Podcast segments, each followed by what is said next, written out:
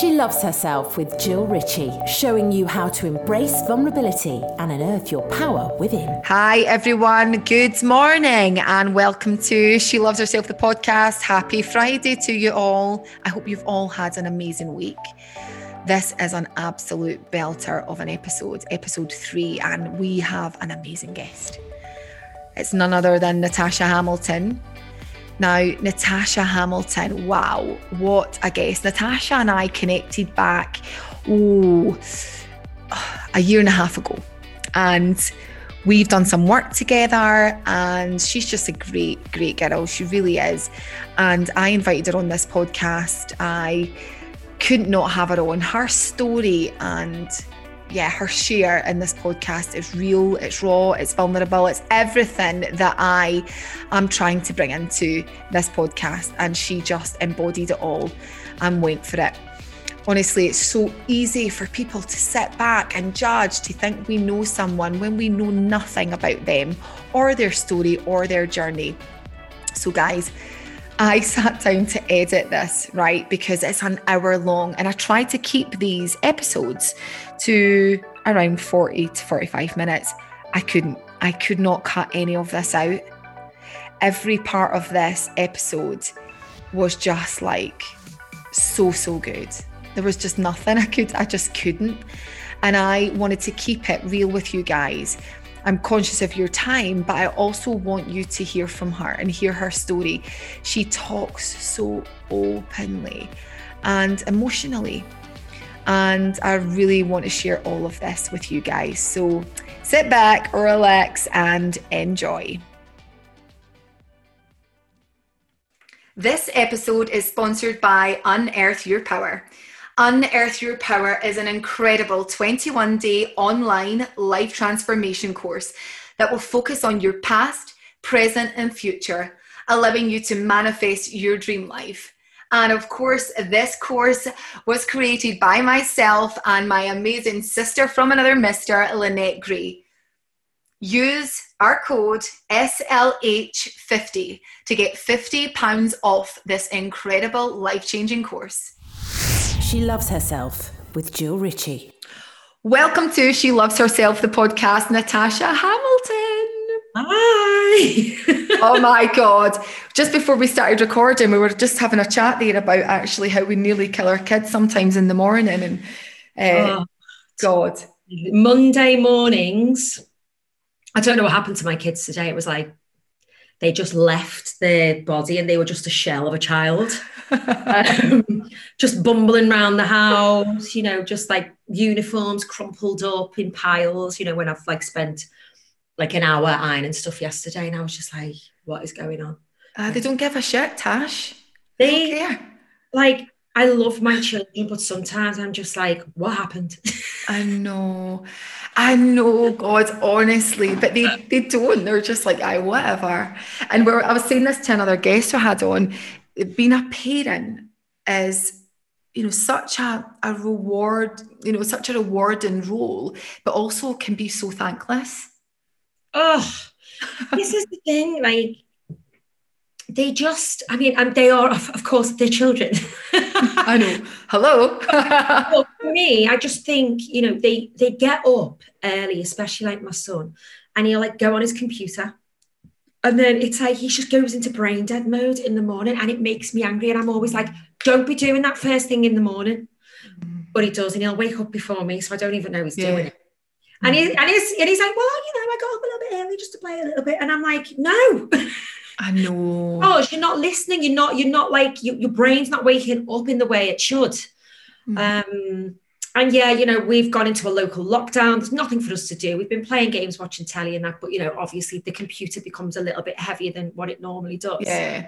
And you can just tell they're like zombies. Yeah. It drives yeah. me insane. So I've told them they're grounded. Not that they can go anywhere anyway. but they're grounded.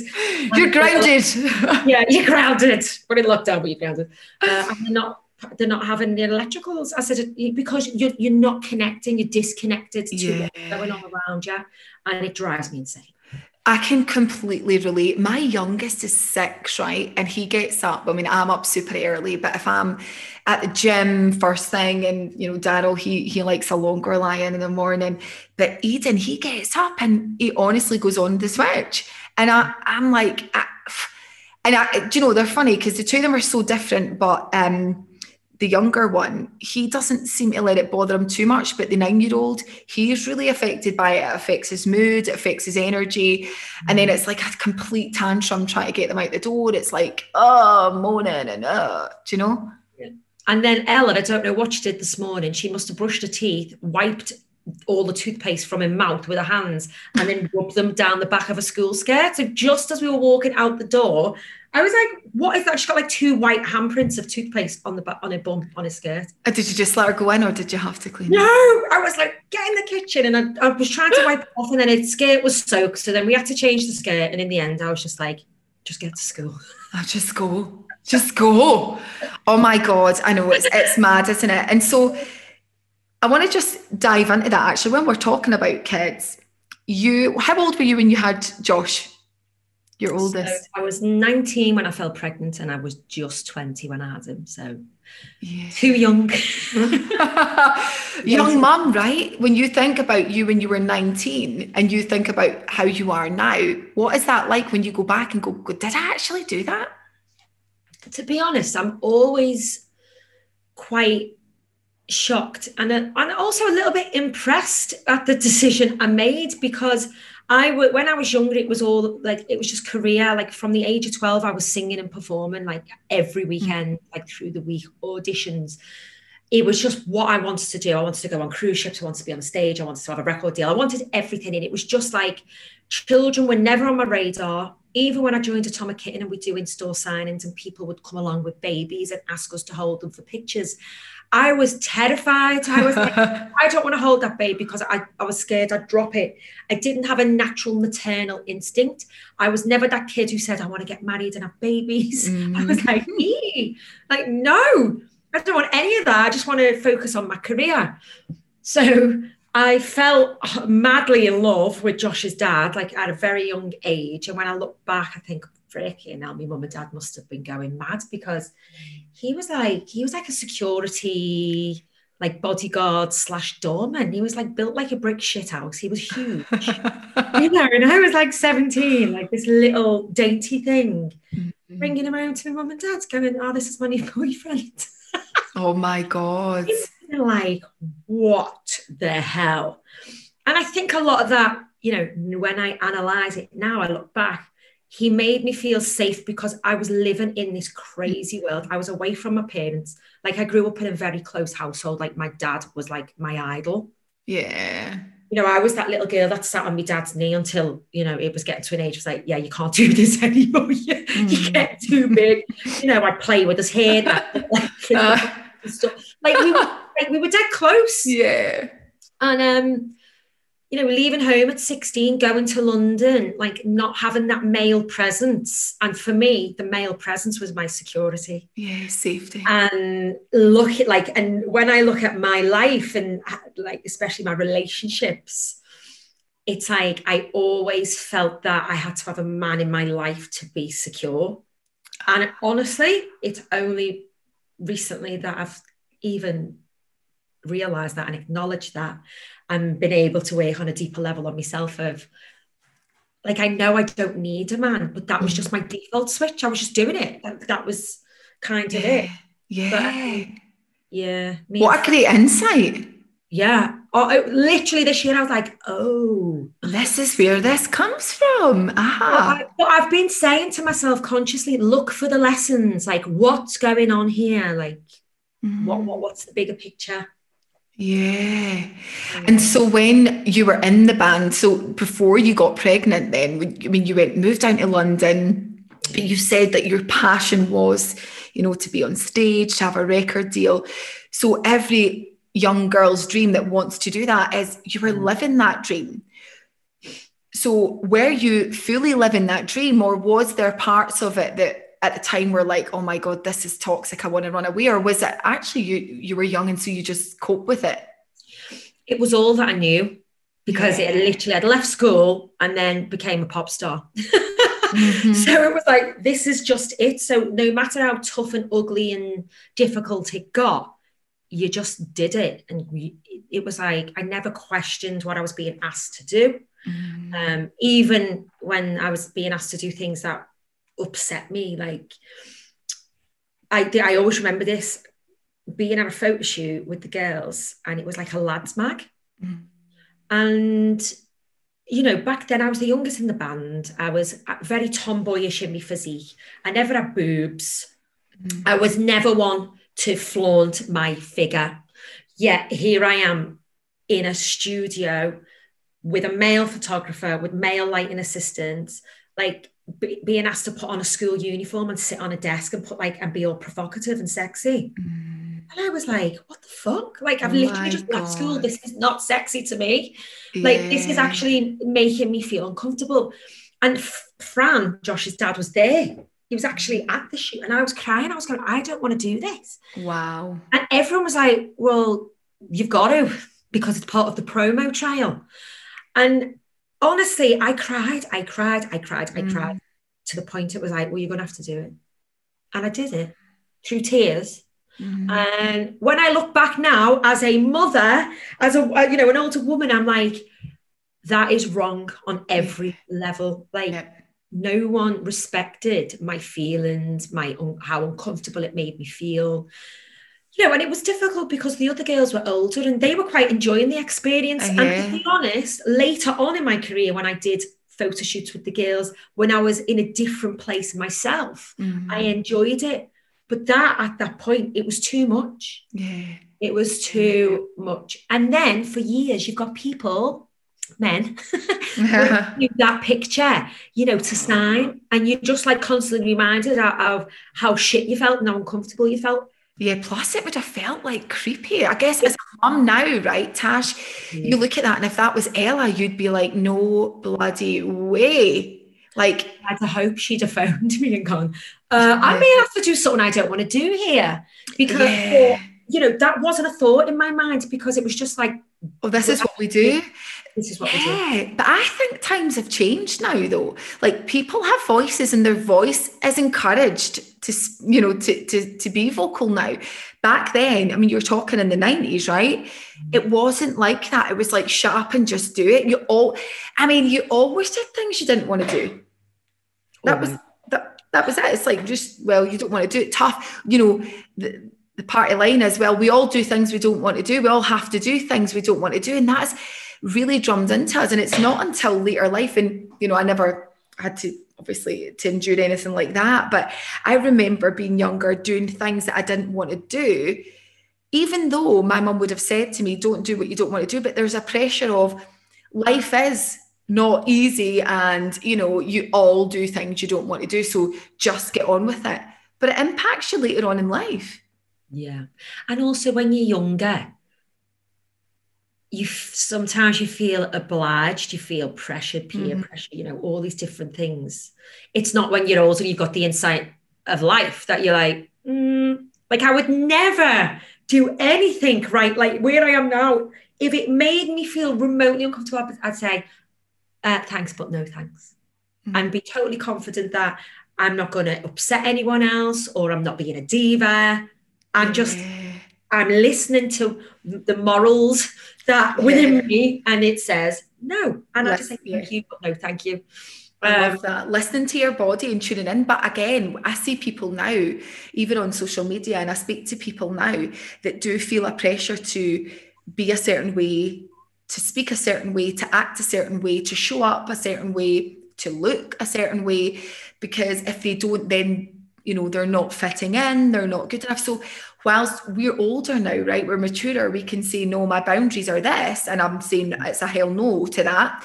But it still happens now, right? And in other ways, maybe not so much with the lads mags, but it happens with, you know, with social media, people having to feel that they need to change who they are because they're not fitting in you know yeah.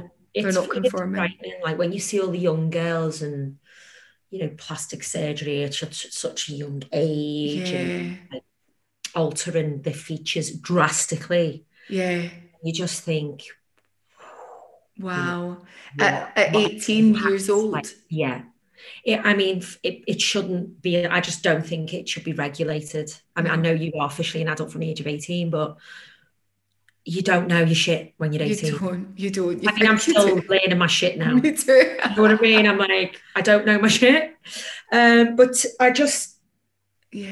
it's it's frightening that it's almost the norm. I feel, I do feel like we might have be, be coming out of that era now Yeah. a little bit more because as as the parents, we're realizing the impact it's going to have on our children. So it's almost like when I was a kid, you didn't really talk a lot. Well, I didn't talk a lot to my mum about stuff like that. I learned the facts of life from Just 17 magazine. You know what I mean? Yeah. Yeah. Totally. problem page at the back. Problem page. and God, what was the other one? Position of the fortnight. What was that one? Oh, was that Cosmo? I don't I can't know. I used to get these like magazines that I just didn't have deep conversations Yeah. Around anything like we're growing up as a woman stuff with my mum. That's just we just didn't. Um But I don't know a lot of people that did. Tash, we'd have a similar age. friends at school who like were quite open about like just puberty and like growing up and stuff. Whereas I was, you know, I read Judy Blume's book, Are You There, God, Me, Margaret? And like, you know, that was like my Bible reference. I'm showing my age now. That was like the book that I read every night to learn about puberty and growing up and, uh, you know, the few like classes in school. But um, I'm quite open with my kids. I always have been because I, I, I, I don't want them to ever feel like they can't come to me. yeah. Like, and we we do have conversations. Mm. Like even now, Ella's only six. We got her back the other day. You know, she starts pointing and you know, so you're having a conversation. And I was like, oh, you know, we're kind of on it now, and Yeah. you know, I, I think it's a lot easier with Ella as well, being a girl, like having those personal Mm. conversations with the boys. Oh my god, Oh mean, God. the- I've got that to come. few moments where the boys have barged into the bathroom Yeah. and they've been scarred for life. Oh my God, I know, because that's it. You're like, oh God, when do I start actually? Like, but which is now for me. But I mean, as a mum, you're like, we're it's so innocent. But we, we again, it goes back to that body shame, though, isn't it? It's like, oh, oh, you know, things have changed. I mean, God, when you talked about speaking to your mum about stuff, I, you know, I mean, I've of very, very close to my mum, but we didn't talk about loads of stuff. There's just things that were like, nah. But my mum put the fear of God into us when we were younger. Like, you know, when you, you had obviously you got pregnant at 19. And th- like to me, I remember my friend getting pregnant at 19 and um and I remember mum, I, I believed this is God's honest truth, right? I believed that my mum would have kicked me out of the house if I ever got pregnant. Now, knowing my mum now, she would never in a million years have done it. I think she just thought I'll scare them into never getting pregnant young so that they believe that I'll like chuck them out like that. That fear was put into us. Oh no. And I believed it. Now I'm like, of course she never would have done it. How was your parents' reaction to you getting pregnant at 19? To be honest, I took them out and got them drunk. Did you? I was like, how can I? Because that I grew up in that, that household. Mm. The fear of God, everything was fear based. Fear, fear, fear, fear. Like honestly, growing up, I was just like, "Ah." um, and sometimes I have to stop myself doing the same to my children because I, I, I lead with fear, and then I'm like, no, just have a, an actual conversation about it. Mm-hmm. Stop making up all these mad stories up. Um, Yeah, I I mean I was terrified. Really, really terrified. But I was live I had my own house. yeah. You know what I mean? It was like I, I feared that they would disown me Mm. because they would be so disappointed. Mm. Um, and yes, they were shocked. They were very shocked, especially because, as I said earlier, I was never that girl who pined for that kind of life. Mm. Um, but they they supported me. Yeah. they you know it was difficult and it was hard i can't even ima- begin to imagine what they were going through i think they were just they were just scared you know i just got this career up and running. of course. was i going to lose that but everything within me at the time was going well, who are you not to have this baby? Because mm-hmm. you have got a house and you've got money and you've got this. And I don't know whether it was me angels looking after me yeah. and saying everything's going to be okay. But that's the decision I made. And even now I look back and go, I can't even believe you you did because you you could I potentially was going to lose everything. Mm. Um, which I didn't because you know I kept my job. I didn't get kicked out of the band. Everyone supported me, but that decision fundamentally set into action a chain of events that was just going to totally change the uh, the the direction of my life forever. Yeah, and so when you said that that the the trajectory for your life then changed after that, what happened then when you had Josh?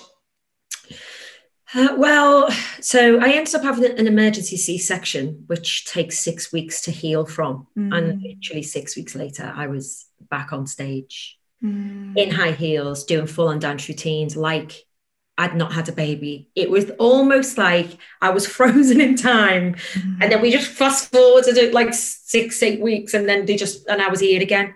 It was almost like that never happened. Um, there was no like easing back in. Mm. It wasn't like I had a PT who was helping me, you know, get fit. And yeah, it was literally I was at home while everyone, the whole, you know, the whole pop star bus was still going on. The girls were still traveling the world and they're dancing here and they're traveling here and there and everywhere. Yeah, and it was almost like I was forgotten about. Yeah. And then it was like, oh yeah, we, we, you're going to be. We've got the Disney tour next Saturday. Yeah, so, like the, a car will pick you up and you'll be there. And it was just like there was no transition, there was no easing myself back in.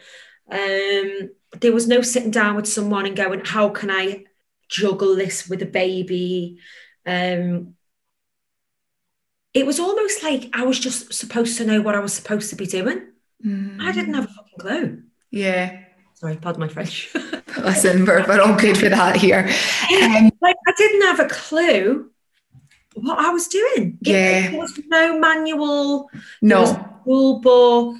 Um,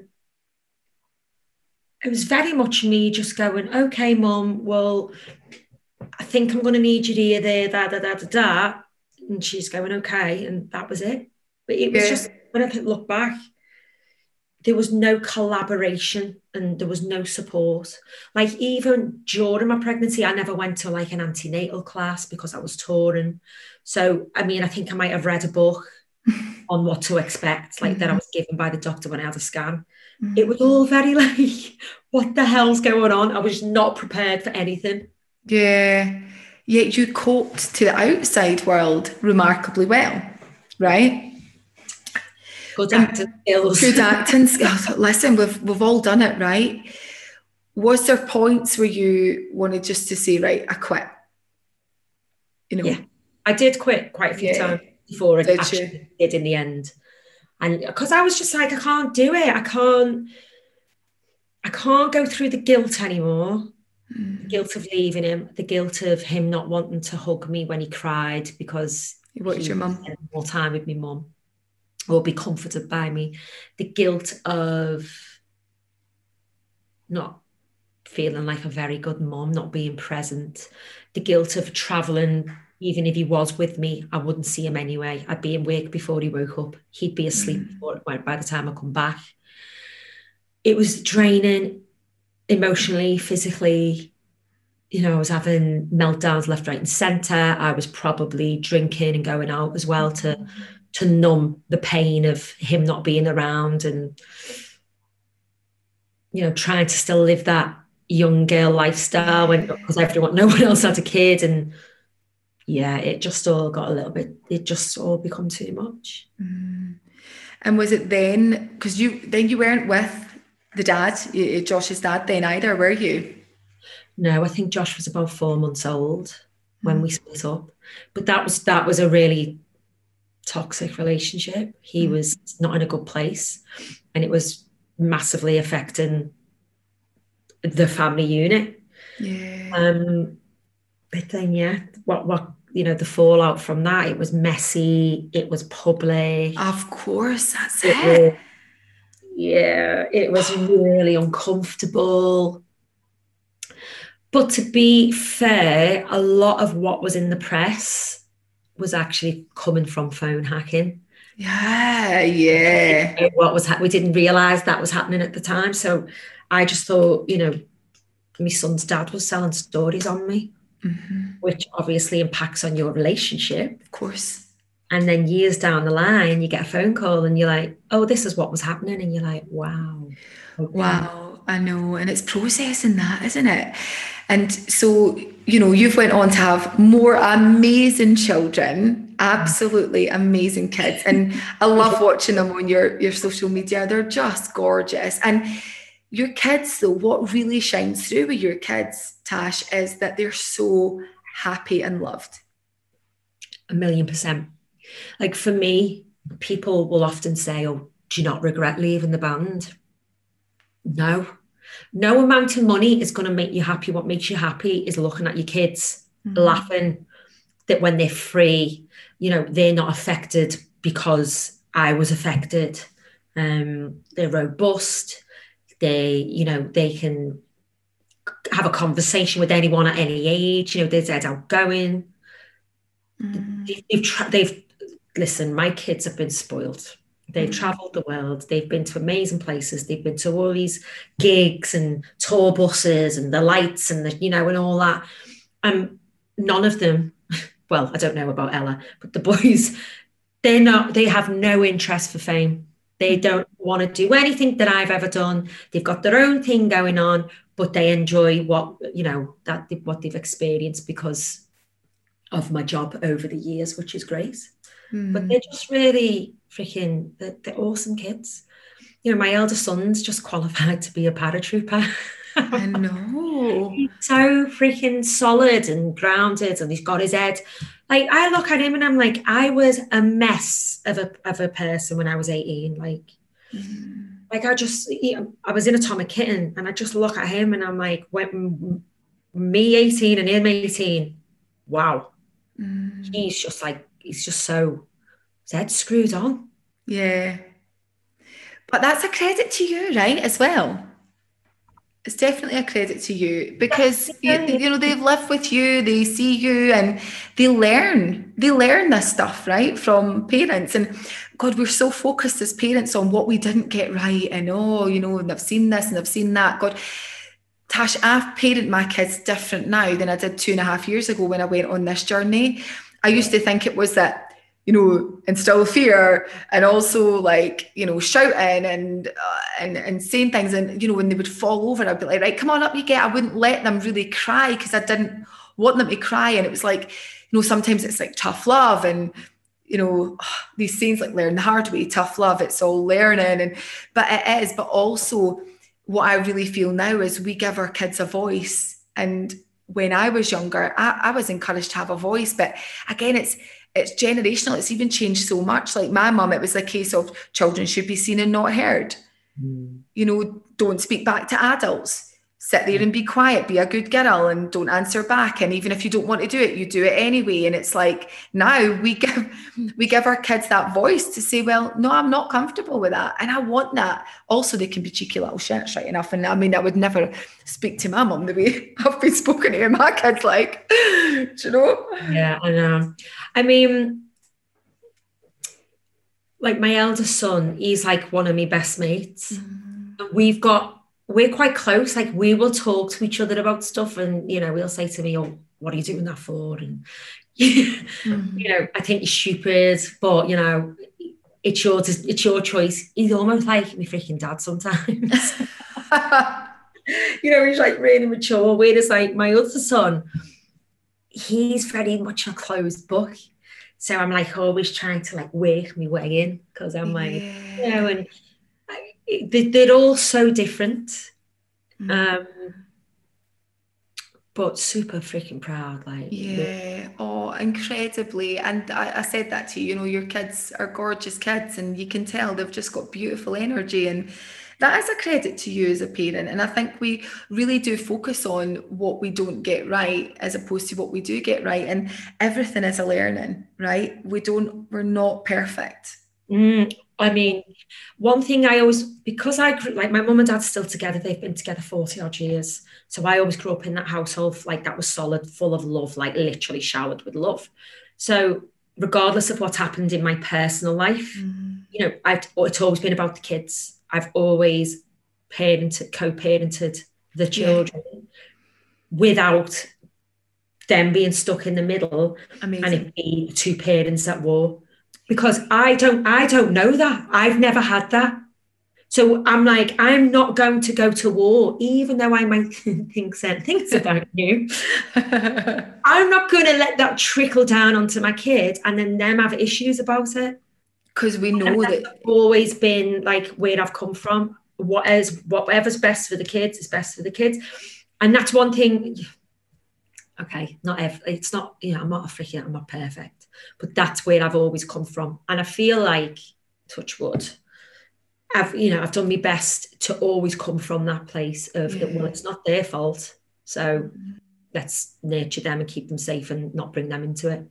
That's amazing. Sometimes, Sometimes you know, but it's like even with your mum and dad living at in, in house, they'll have arguments, won't they? And you'll be sat there going, oh, you know, that, that's just. I know it's that's it, and that's life, and it's not, you know, it's not always perfect.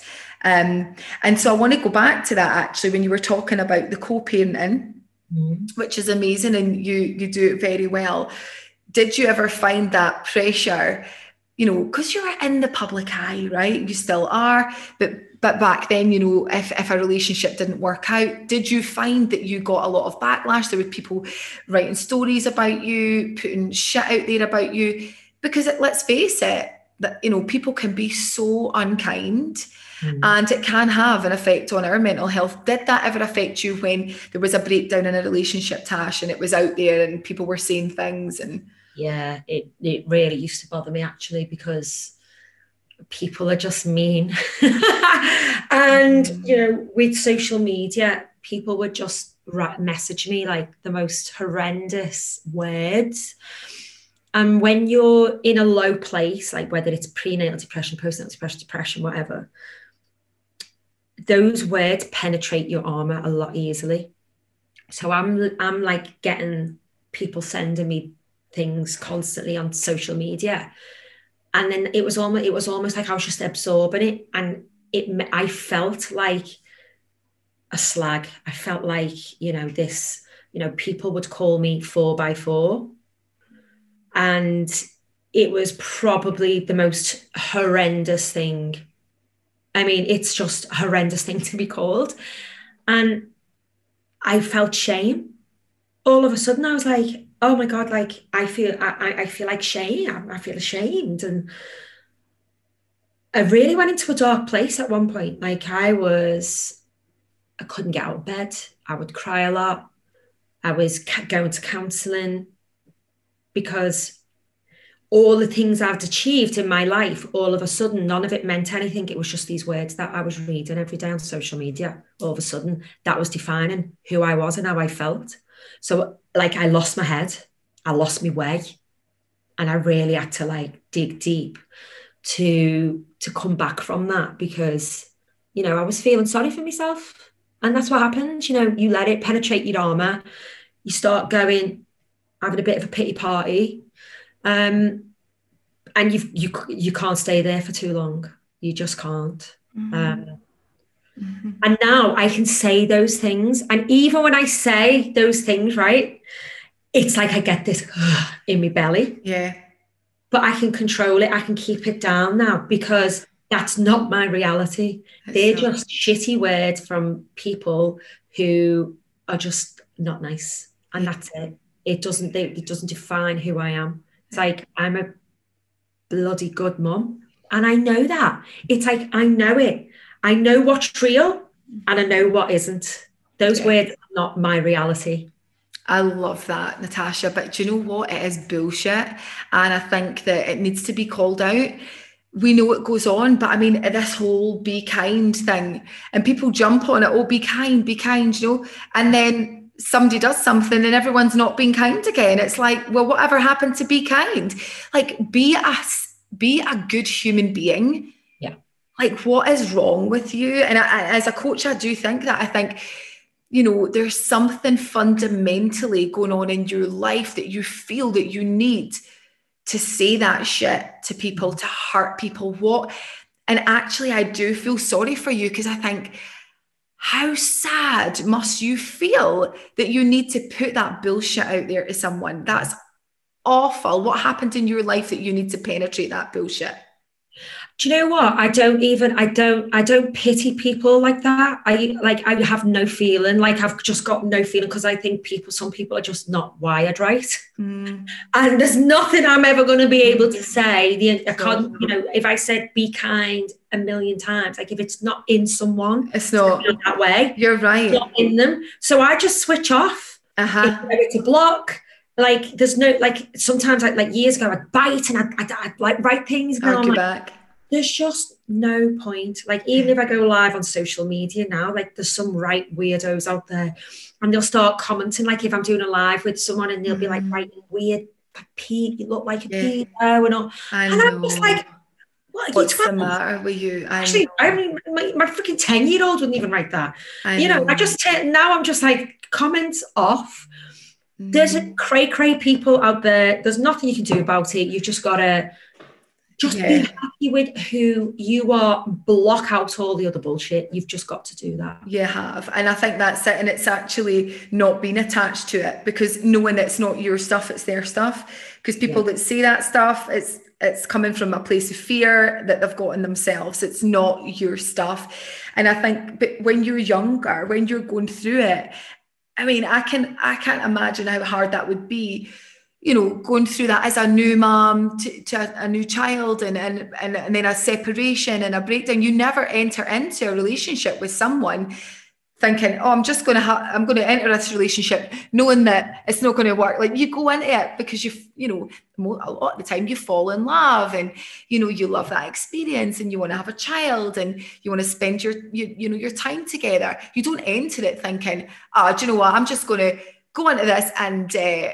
separate in a few months and uh, have it all out there for everyone. You know, it's not your intention. It's like, yeah. God, what's the matter with people?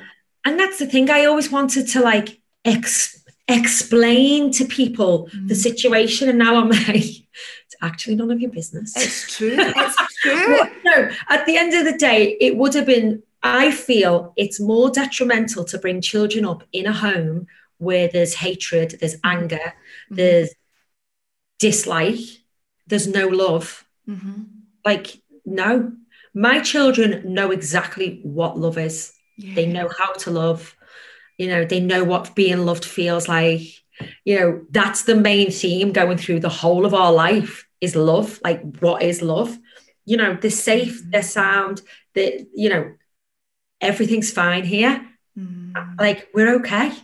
And people will always, always judge. And I think that's the one thing that eats away at most people this being judged. Mm-hmm. I mean, I've been judged on a, on a, you know, a whole different level of being yeah. judged. Yeah. so I, it's quite nice to be where I am now at peace mm-hmm. with it. It's I, I don't really care actually I don't care. That's amazing, Tasha. I want to just it leads me nicely into your journey because you have been on a real like a real roller coaster, you know, of a journey. But then what's happened to you, say, in the last year or two? You know, tell us about the journey that you've been on of that kind of whatever it is, you know, finding yourself, mm-hmm. self discovery, really coming home to who you are and owning your truth as a person. How did that come about? Well, I had a breakdown after I had Ella. So she's six now. So, what, about six and a half years ago? I'd had prenatal depression, I had postnatal depression. I just didn't carry a girl very well at all. You know, mm. it was stressful. I lost a hell of a lot of work. So my income was like mm. basically nothing. So I found myself going back to work very quickly and I was breastfeeding Ella. I was literally, you know, driving to the train station. I'd have a pram, I'd have a suitcase, I'd have it attached to me. I was breastfeeding. I was, you know, driving around the country. I was doing gigs, I was doing TV shows. And it was just not really what I wanted to be doing, but I needed the money. Mm-hmm, mm-hmm. Um, relationship wasn't great, not going to lie. Um, and it just felt like every day I was just struggling, you know, to get out of bed, to, to cope. Everything, just everything was getting on top of me. Um, and then I, I had a breakdown. I I was not, not having very nice thoughts. So We'll just leave it at that. Um, but I ended up going into A and E one day. Was taken into A and E and just broke down. Like I wasn't sleeping at all. I couldn't sleep. I was worrying constantly because my income had dropped so drastically. It was almost like I wasn't even living like the, the bills weren't the work wasn't enough to pay. Cover. So I was constantly like, oh my God, oh my God, oh my God. So I'd get in bed of a night. And before I knew it, my alarm would be going off. Mm. And I'd be thinking, have I even slept? Yeah. And that went on for a couple of weeks. And then I'll never forget this one morning. I just got up. I sat in the bottom of the shower. I just cried. Mm-hmm. I just cried and cried and cried feel a bit emotional. It was just so much baggage, so much pain, so much fear, so much hurt. I just remember crying there, just thinking, I can't do this. And like, I I've got no energy, like, I've got nothing else to give. I was just like a zombie, just like I was a shell of myself. And um, around that time, I ended up going into hospital and talking to the doctors and they basically put me under the care of the mental health team. So I'd had a breakdown, inverted mm. commas. Um, and what they did at first, they just they they give me tablets to, for me to sleep. I hadn't slept like mm. in a long time, so I caught up on a bit of sleep. Then I went into cognitive behavioural therapy. So they decided that that was going to be helpful for me because I was stuck in the past or stuck in the future and creating all these events that might not even happen, but worried, sick, couldn't eat, you know, couldn't keep any food in me, to be going to the loo and, you know, just mm. living on my nerves. Yeah. So I did that for 18 weeks. And at the end of that, it was almost like, now you need to go into the world and figure out who you are and I cried on my last day. Honestly, it, it was the most like it, it was just what I needed. I just felt loved, I felt nurtured, I felt safe, but my brain was working in a different way. Yeah. I was living in the here and now, which is what CBT is all about, living yeah. in the present. So during that 18 weeks, I'd spoken to my therapist and I was like, my sister has just gone back to college doing beauty therapy and she's really loving it. And I think I'd, I think I'd really enjoy that. And she was like, right, well, what are you going to do about it?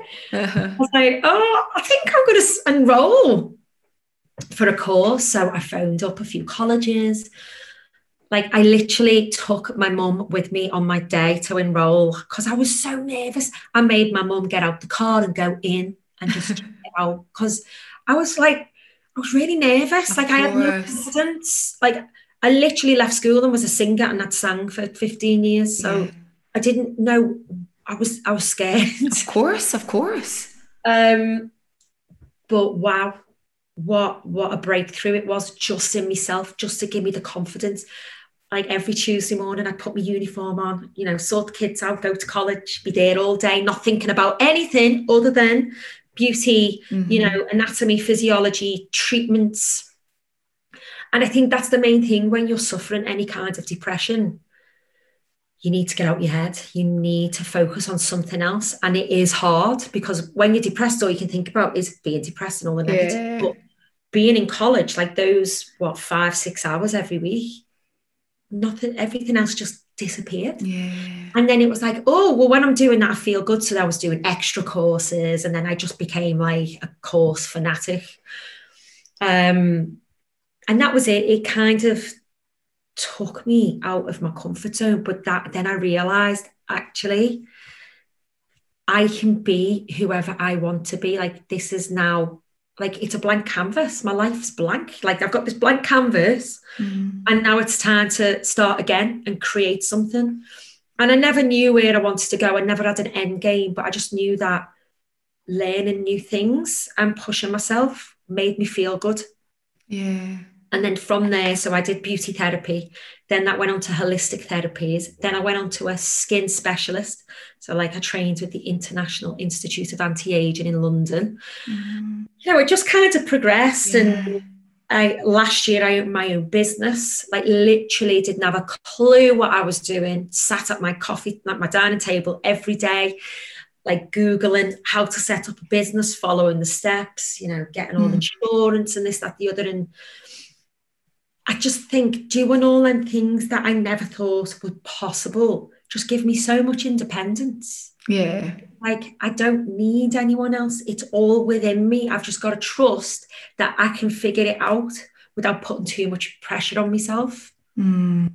And like now, I don't even like I just don't react to anything in life the way I used to, very rarely. Sometimes I do get a bit feisty scouser. But um I've just like retrained how like you know, I've done a lot of personal development, Yeah. a lot of growth, a lot of working on the shitty bits. because the bits that don't serve me, I do I and you need to you just need to get rid of that. Mhm. I Yeah. want to drag that into like my new future with me. I know, and I think that's important because I think what happens is we run, we're running, and we're wanting to leave our past behind us because the the, the emotional, the pain, the trauma. But actually, what what you've described, and you and I obviously connected last year, um, you can only run for so long unless you actually go in, peel back those layers, and shine that light on it then it's going to keep manifesting. It's going to keep patterns will keep being repeated unless you go in and go, actually, where does this come from? Identifying it, feeling it, and then just basically going and throwing it away. Right, it's gone now. It's it's gone. It doesn't define you. It's something that's happened, and our energy just keeps bringing in the same sort of energy. So it's about going in and actually creating new habits creating new beliefs because you weren't born, and this is for anyone listening, you weren't born with those beliefs of who you are, or I'm a this person, oh, I'm a mess, I'm an emotional person, I'm a this, I'm a that. It's actually, you know, stories and circumstances, and then you start to gather evidence over the years, and then you vibrate at that level, you attract more of the same. It's actually about going in and unpicking that, and you've done so much personal development. So it's not like you just went, okay, I had all this stuff and then I did some CBT and then that was me. You No. have constantly done the personal development over a number of years, and it is the more holistic stuff that you've done. Yeah, I've I've loved it. Like the healing, the like regression, the like just everything. It's been so transformative for me because if I can get like I'm 38 now, and you know my reactions to how I feel or to situations I've always been knee jerk reactions. Like I've always been that girl. It's like I feel it, and I'm like ah, you know, and I'd say things, and you know, I just had this fire. I always had this like fire within me, like which would just blow up. And it just got to a point. I was like, you need to just get rid of that. Like you need to, you need, you need to be your own savior. Mm. And the minute I got into my head, and it was like the only person who's actually gonna fi- fix this is you. Mhm. Stop looking for external ways of doing it. So when I actually just acknowledged that and owned my shit, Yeah. and I was like, okay, well, it is me creating these like feelings Mm. because of how I'm reacting to situations. So how can I react differently? And it is literally like programming again. Mhm. But I've I've kind of created this space, Yeah. space. So between my feeling and reacting, I've created a gap. Yeah. So it's like I will get a, like I'll like I will take on something that's happened, whether it's what I've seen or what I've heard or what I've Yeah. read, Mhm. and then my my reactions always come from my gut. Everything Yeah. just flares up. It's like it's like a heat that rises. Mhm. And now I just go, okay, and just pause. Pause, pause. And I think that's so key. It's we're all triggered. And you will, I mean, I still get triggered, but it's actually catching it now and pausing instead of just going to the familiar, which is the mind. It's actually pausing, like you said, taking a deep breath and almost a great way to do it um, for anyone listening is putting your hand on your heart space, connecting to your breath and asking your body what it needs and it, it gives you enough time to pause and your body will give you a different answer to what your head will give you. And i love that and it takes practice. It's like right okay body oh. what is this? Okay how how do we want to react to this? Okay that the the familiar is i want to go batshit crazy and i want to go absolutely mental but actually i'm going to just pause and it's just enough time. That pause is just enough time to slow the nervous system down and go all right okay what's the truth here how do I really want to act or how do I really feel about this situation? What's the truth? I love that you do that. And you've obviously then gone on to create Live Better with Natasha. Mm-hmm. So for any listener that doesn't know what Live Better with Natasha is, let's let's tell them because it's bloody awesome.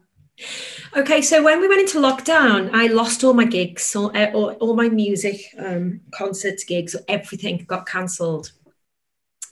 So I was like, oh, what am I going to do? Um, I'm stuck in the house with the kids as well. I'm going to go insane. um, so a friend of mine was like, why don't you create like a group? And I was like, mm, okay, not really my thing because I, have not really like, I've never hung out in Facebook. But I thought, well, actually, if I'm feeling like overwhelmed, maybe I'll just create like a little group and we people can come in. And I was like, actually, I know some really cool people like Jill, and I could come in and do like a meditation just to help people going through this transitional phase.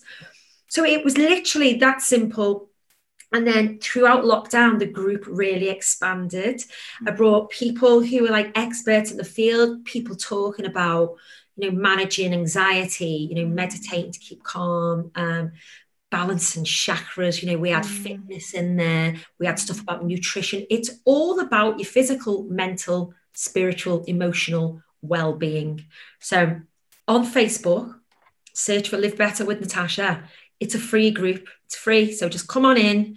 Uh, and there's so much information on there um, that people can tune into.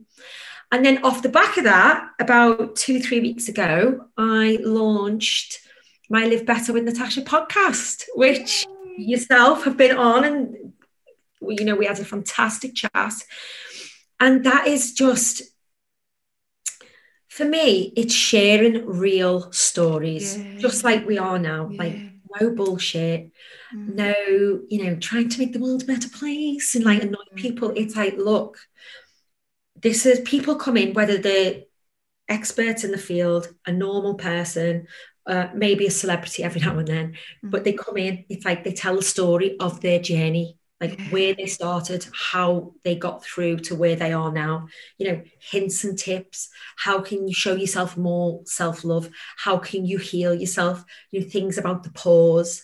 Um, mm. We've got people going into some really good stuff about the mind, mindset. Yeah. Um, there's just something on there for everyone. But the the feedback I've had is just that it's so honest and raw. Like I'm always honest about my my yeah. story now. Mm-hmm. I'm like, there's no point me papering over the cracks to try and like impress people like yeah. that. Like perfect life. No, my life is not perfect. It's a constant, and your well-being is constant. Um, it takes constant work. Yeah, it does. And that's the thing. People think, you know, oh, if I do this seven day meditation or if I do this thing for three months, I'm like, right, listen up. Would you go to the gym, get lean muscle, a six pack for three months, and then never go again and expect to still have that lean muscle and that six pack? No, you wouldn't. So, why would you think your mind is any different? We have all been conditioned from childhood, we take on stories, but it's about actually owning it. And I love what you said, Natasha, about taking ownership of your own shit. Yeah. Yeah. Things are going to happen. Like life is meant to be enjoyed, but there is some things that happen in your life that will turn your world upside down and you can go to the darkest place that you'll ever go but it's not your life like like that's not your whole life it's a it's a moment in time Yeah. and i think people think that they either need medication or they either need someone to come and save me, save me, fix me, take me away from all of this. The moment you get, you know, really start to own your responsibility, like you said, it's the moment that actually can be amazing because it's like, well, if I'm in charge, what do I want to do? Like, what can I do? How capable am I? Hmm. You've got to be honest with yourself. Like, Mm. how how can you heal if you're still given like this edited story to you, telling an edited To- story to yourself? yeah. Like, Yeah. you never go like you will still go round in a circle you'll make the same repeat patterns you'll make the same mistakes you'll keep going on and on Like, when you just stop and say okay this is my shit Mhm. how can i fix it Mhm. Then there's nothing else to hide behind then so you can start figuring it out Oh, it's liberating as well. I mean, we're all scared to embrace vulnerability, and that's why I created this. And a year ago, exactly a year ago to this month, I was in San Diego and I shared with people what I wanted to do. And it was create this platform of speaking to people like yourself who are going to share and embrace vulnerability because it changes lives. Like what you have shared, Natasha, today on this podcast could save someone's life. Listen to it. Literally, someone could listen to that and say, oh my god right that that's all i needed to hear that that i'm not alone that someone else has been through that. I mean i've had emails from people messages from people saying you gave me hope when i had none. Reading that what you did or listening to what you said I, I didn't want to wake up tomorrow and you've given me hope now that is life changing right and what you and what i wanted to create with this is a platform to say you know what? Everyone, there's not a single person, no matter who they are, no matter what you think, that has their shit together 100% of the time. But that's okay. Like, we are a whole human being. We have a wide range of different emotions that come in.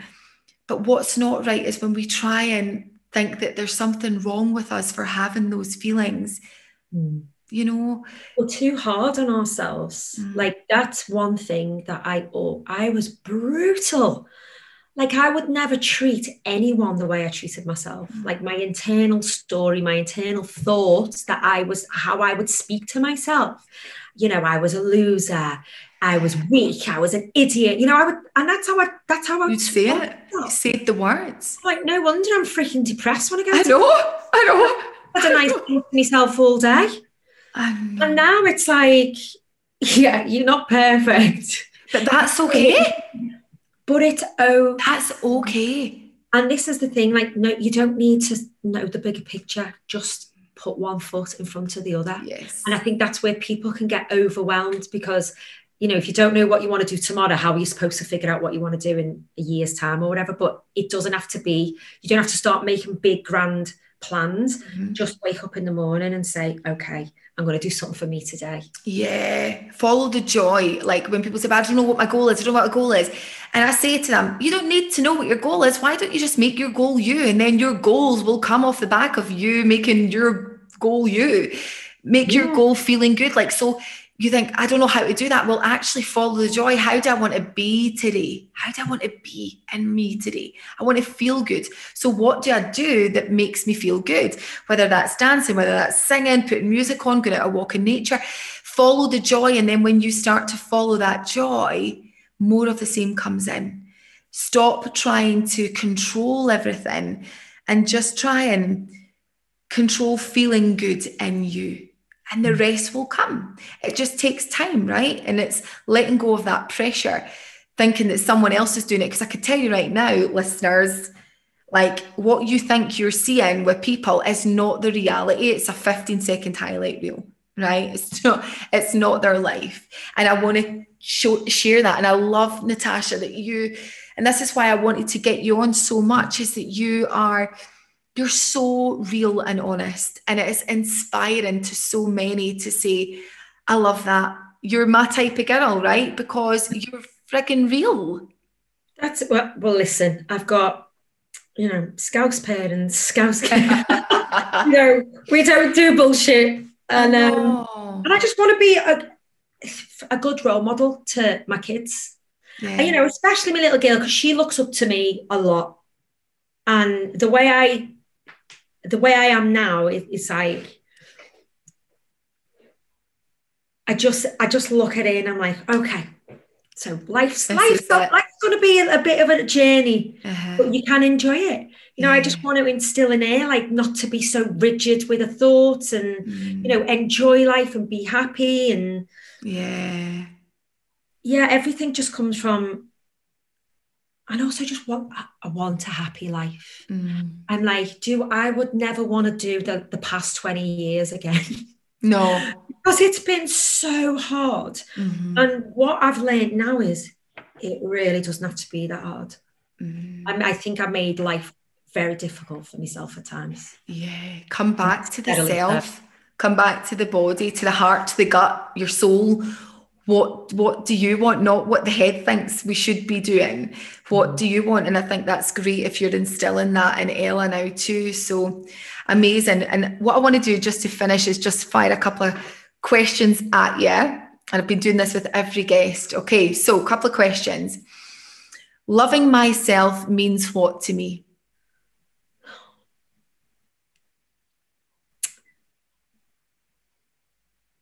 Finding inner peace, having just that calm Yeah, of it doesn't like I'm not perfect. yeah. That's it. Having an inner peace with who with who you are. Love that. When I don't speak my truth, it feels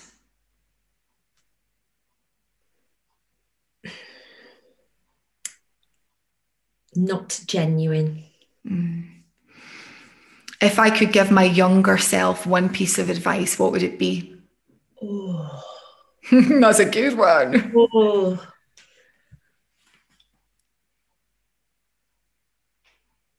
Speak to your mum more. I think if I'd have been more open to talking about my feelings, it would have created that conversation. Hmm. But I did, I just kept it all in. And now as I'm older, I talk to mum about anything. Amazing. So, yeah, I did feel a little bit alone when I was younger, but that's just because I wasn't confined in. Yeah, I love that piece of advice. Okay. If I had nothing to fear and nothing to lose, I would. Be dead. Isn't that the whole point of life? so if there was balance. I know if there was no fear of failure and no fear of judgment, what would you do? um,